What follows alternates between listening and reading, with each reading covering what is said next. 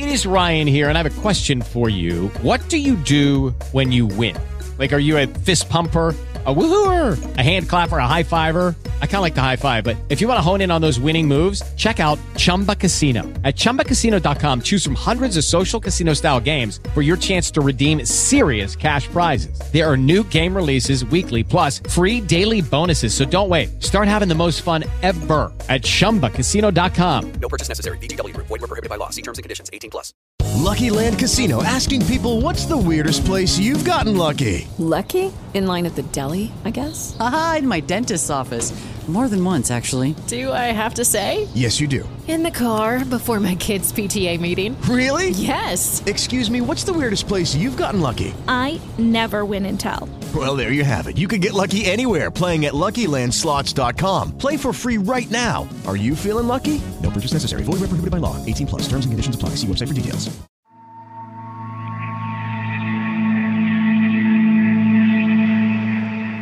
Es el 26 de diciembre de 1924.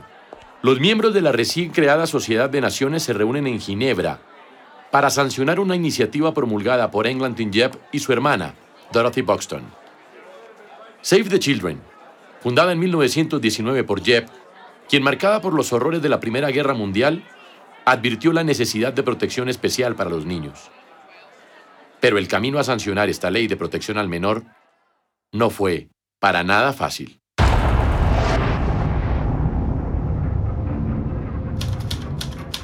El 23 de febrero de 1923, la Alianza Internacional Save the Children firmó lo que sería el primer documento para la Declaración de los Derechos del Niño, que después de 21 meses de ajustes, discusiones y detractores, concluyeron en cinco capítulos, los cuales otorgan derechos específicos para los niños, así como responsabilidades para los adultos. La declaración expresa en sus capítulos Todas las personas deben reconocer el derecho de los niños a contar con los medios necesarios para su desarrollo, recibir ayuda especial, tener prioridad, gozar de libertad económica y protección contra la explotación. Dos apartados polémicos y controversiales, ya que tanto padres como entrenadores y manejadores reclaman el éxito detrás de las jóvenes estrellas del deporte mundial.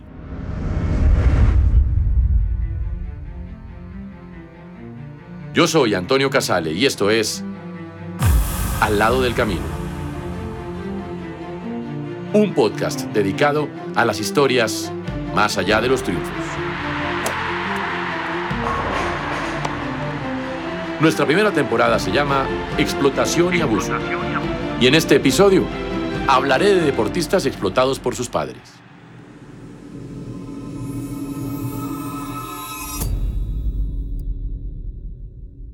millones de niños alrededor del mundo que practican algún deporte a nivel competitivo. Sin embargo, esta práctica puede llegar a ser un infierno. Para nadie es un secreto que el deporte beneficia a los niños no solo física, sino también psíquicamente. Disciplina, trabajo en equipo, liderazgo, cooperación, entre otras, son los valores asociados a las prácticas deportivas. Pero, ¿qué pasa cuando el deporte deja de ser una actividad recreativa para convertirse en una actividad obligatoria? Algo así, como niños programados para ser deportistas de élite. El 30 de diciembre de 1975, en la ciudad de Cypress, California, el veterano de guerra de Vietnam, Earl Woods, y su esposa de origen tailandés, Kutilda Woods, recibieron en su hogar a su primogénito, a quien llamarían Eldrick. Nadie puede asegurar a ciencia cierta si lo del pequeño Eldrick fue un golpe de coincidencia o si por el contrario fue un acertado golpe de su padre, dejando todo en el green. Pero cuando el retirado coronel del ejército sentaba a su pequeño a practicar sus golpes de golf, el pequeño no podía dejar de mirar a su padre. Con tan buena suerte que al cabo de unos días, a los siete meses, el pequeño empezó a imitar los rítmicos swings de su padre. Su recompensa fue su primer palo de golf, un pot. Tiger, como lo apodó Earl, en honor a un oficial que le salvó la vida en dos ocasiones, le cogió cariño a su palo y en cuanto adquirió equilibrio, ya estaba en un campo de golf acompañando a su padre. Desde los 18 meses de edad, las prácticas se volvieron rutinarias y día tras día estaban Earl y el pequeño Eldrick pegando palos. Para el ex coronel era claro, su hijo debería dedicarse de cualquier manera al golf. Debería ser una superestrella de talla mundial.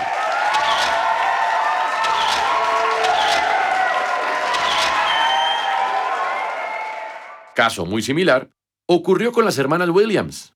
Richard Williams, su papá, sin haber visto un partido de tenis en su vida, estudió cada centímetro del deporte y trazó un plan maestro, en el que animó a sus hijas, desde pequeñas, a que se dedicaran a la raqueta de forma profesional. Con un entrenamiento más allá de lo habitual, al que además complementaba con ejercicios relacionados con el fútbol americano y el baloncesto, entrenó a sus hijas. Improvisó un campo de tenis en una vieja cancha de baloncesto en Harlem. En casa su mamá se encargaba de la formación psicológica. Les daba herramientas mentales para sobrellevar cualquier adversidad. Richard, quien conocía el potencial de sus hijas, se encargó de hacer los primeros contactos publicitarios, aun cuando eran unas niñas. Él sabía que Venus y Serena dominarían el deporte y alcanzarían la cima. Muchos años atrás, aquellos que se dedicaban al deporte eran de clase privilegiada y tenían el respaldo económico para sustentar el estilo de vida. Con la llegada de las marcas y la industrialización del deporte, la actividad física se ha tornado en una actividad profesional.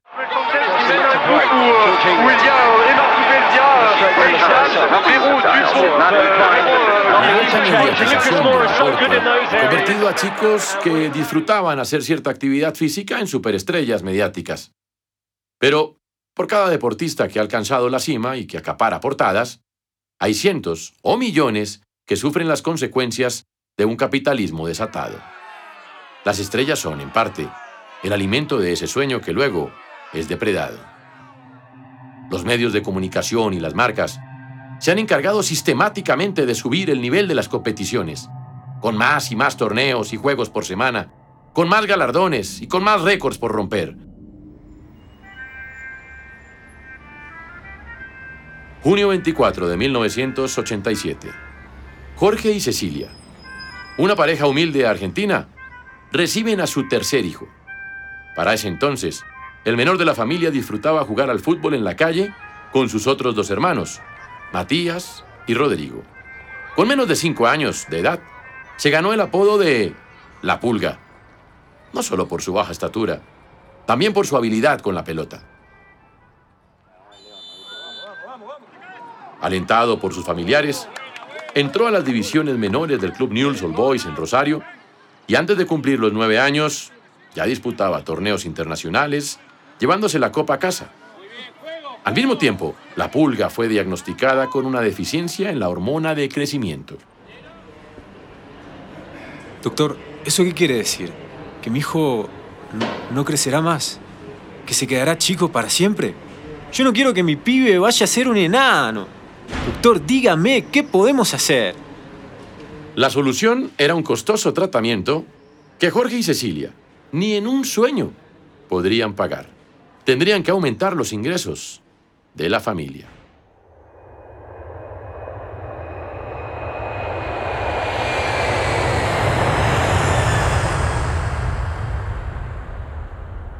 A los 13 años, Lionel Andrés Messi viajó a Barcelona junto con su padre para someterse a un tratamiento con miras a combatir su enfermedad hormonal. Pero, ¿a qué precio? 900 dólares al mes se debían pagar por ese tratamiento y los Messi no tenían ese dinero. Firmado en una servilleta, quedó que el club azulgrana se haría cargo de este pago. En otras palabras, se estaba afirmando que el Fútbol Club Barcelona, más que un club, se haría cargo de esos 900 dólares mes a mes a cambio de que la joven promesa se convirtiese en culé.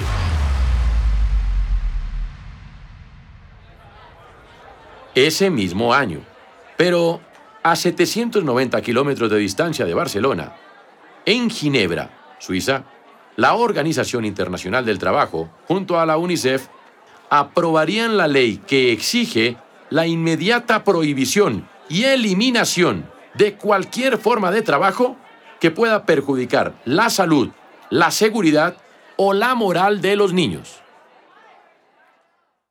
Sin que la transacción entre Jorge Messi y los culés significase un peligro para la salud, la seguridad o la moral del joven Leo, sí se puede determinar que Jorge utilizó el talento de su hijo para beneficio de su familia y, por supuesto, del mismo Lionel. En ese momento, el futuro tanto de Lionel como el de su padre cambiarían para siempre. Y el resto de la historia ya la conocemos. Va Messi.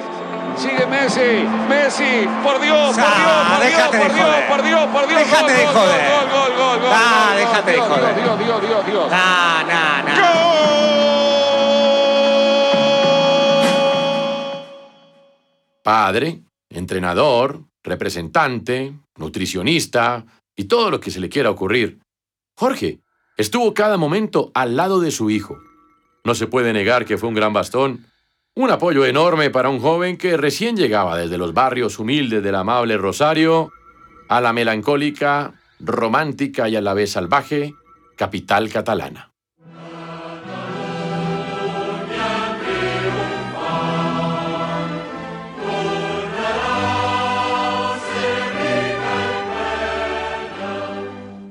El trabajo como papá de Jorge no se podía ignorar. Dedicarse 24/7 a su hijo era más que cualquier otra jornada, y las genialidades de la pulga ya estaban dando los primeros frutos. De manera vertiginosa, y de la mano de su talento nato, escaló dentro del club para llegar a primera división antes de ser mayor de edad. La alfombra roja para que la pulga Messi se convirtiera en un ídolo mundial estaba extendida. Era el momento para que Jorge recogiera los frutos de lo que había sembrado.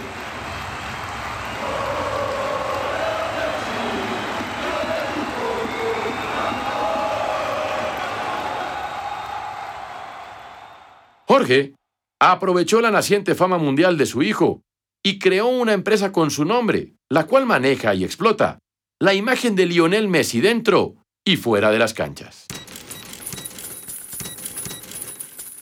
Confiar en los papás es más que lógico, pero no siempre es la mejor opción.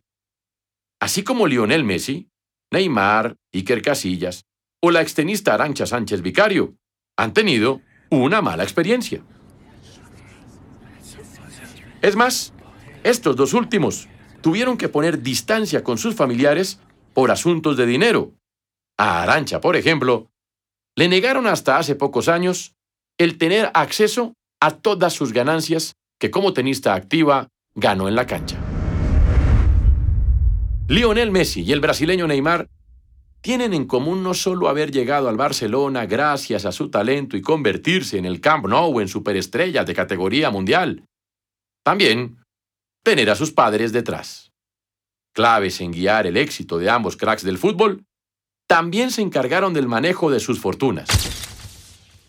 Sin embargo, ambos papás están señalados en casos de evasión de impuestos e inversiones dudosas con el dinero que sus hijos produjeron.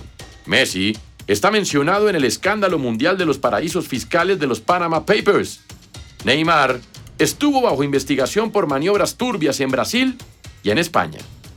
Por su parte, el padre del brasileño Neymar da Silva Santos nunca se limitó a ser un espectador del éxito de su hijo. Conocía bien su potencial deportivo y económico.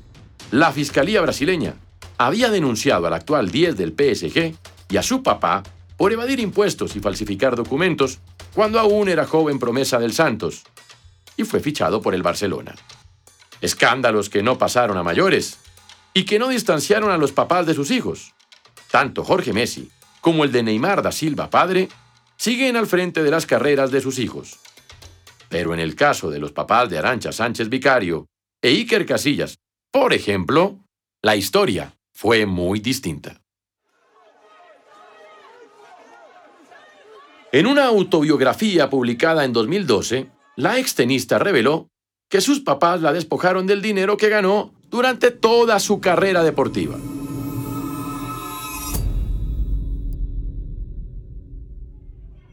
En 2015, una niña de tan solo 10 años escandalizó no solo la natación, sino el deporte a nivel global, y abrió nuevamente el debate sobre la participación de menores de edad en las competencias de alto rendimiento. Al-Sain Tarek de Bahrein se convirtió en 2015, a sus 10 años, en la nadadora más joven de la historia en participar en un campeonato mundial. A pesar de los valores positivos que se atribuyen a la práctica deportiva en menores de edad, es preocupante si estas prácticas no son las adecuadas. El esfuerzo físico y psíquico que se requiere puede llegar a suponer una vulneración de los derechos de los menores. El nivel competitivo aleja al deporte de su función educativa, convirtiéndose en un instrumento orientado al logro de beneficios económicos y de prestigio por encima del bienestar del niño.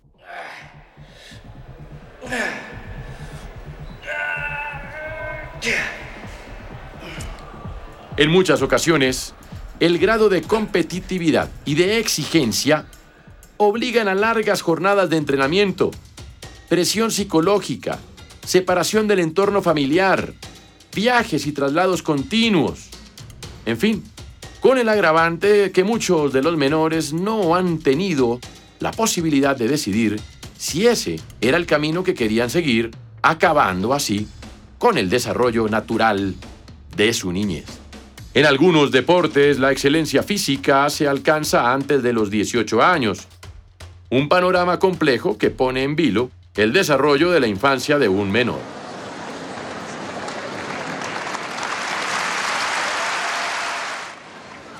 Están acostumbradas a caer, este tipo de caídas. De en deportes como la gimnasia artística o rítmica y la natación sincronizada. En concreto, en lo que respecta a la gimnasia, tuvo que reglamentarse la edad de participación de las gimnastas, dado que los extremos entrenamientos a las que se sometía aquellas retrasaba su ciclo menstrual e incluso provocaba la ausencia de menstruación. Gracias al nivel de popularidad de deportes como el fútbol, el baloncesto o el tenis, cada vez se captan jugadores a edades más tempranas, produciéndose los mismos o parecidos efectos negativos, dado el reclamo de fama y dinero que llevan incorporado. Save the Children e UNICEF denuncian que en España hay más de 340.000 jóvenes entre 7 y 17 años que se entrenan en clubes profesionales. Sin embargo, solo el 4% de estos niños llegarán a Primera División. Messi, Neymar, Sánchez Vicario, Casillas, Woods, Williams, Tarek, entre otros muchísimos más, han sido niños motivados a practicar un deporte. La competencia, el deseo de destacarse y el sueño de lograr sus medallas, sin duda, han llevado a sus padres a exigir y empujar a sus hijos a alcanzar la cima, muchas veces obligados, para después lucrarse de esta. Mi nombre es Antonio Casale y estoy al lado del camino, un podcast dedicado a las historias que van más allá de los triunfos. Recuerden activar sus notificaciones en su playlist favorita para futuras entregas. Esta es una producción de Podway, con guion de Eric King, producción de sonido de Mauricio Castañeda y la producción ejecutiva de Alejandro Vargas.